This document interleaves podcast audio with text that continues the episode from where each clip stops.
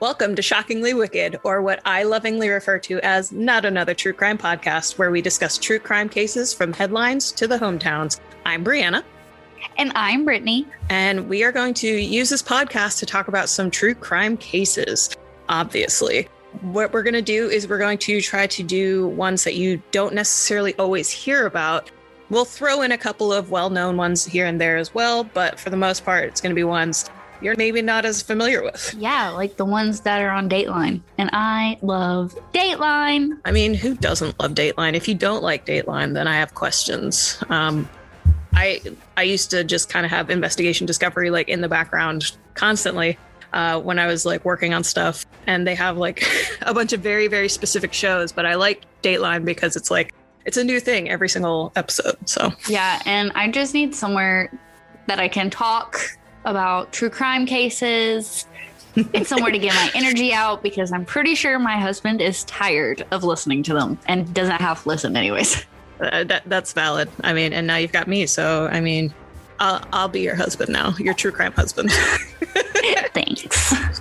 All right. So, like I said, I'm Brianna. Um, my interest in true crime, it's I think it started in high school. I don't know exactly when, but um, I know that I didn't really delve deep into that until I got to college. Um, I was trying to figure out what I wanted to do for a living. Um, I had started out as a film student. No, that's a lie. I started out as a sound design student. Then I went to film, and then I ended up on psychology. Um, and so then they opened up a criminal psychology cognate under the psychology department at the school I was going to while I was attending. So I decided to go in that direction. So I got my bachelor's in criminal psychology and I got my master's in forensic psychology. And so now that I have those, uh, I am putting it to good use by starting a podcast. Look at you putting the knowledge to the test. I mean, I might as well do something with it because I'm not do- using it my day to day job.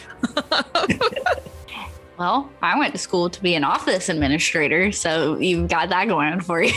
well, it works because then you're you're the one that's like in in control of all of our social media and you're a lot more organized than I am. So it balances out. What I like for you to think. I like for you to think my organizational skills are fake it till you make it. here.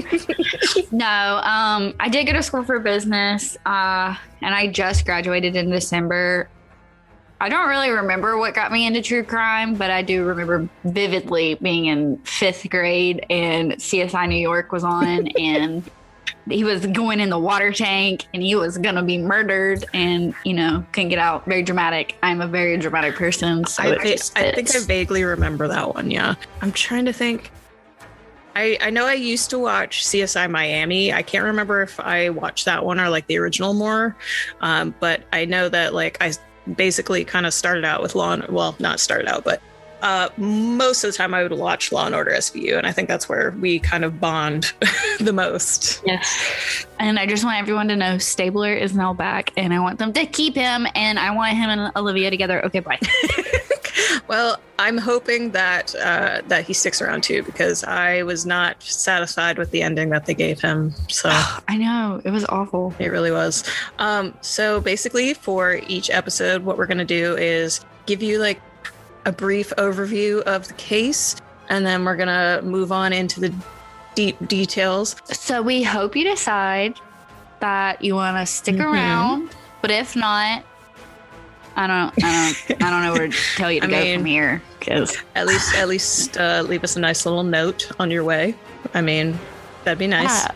I hope you decide to love us, or else we're just going to be talking yeah. to ourselves. I mean, week. that's not necessarily something we don't already do, but you know, you know, it's nice to have people who actually yes, hear us. So come join us for the ride. We'll see you there.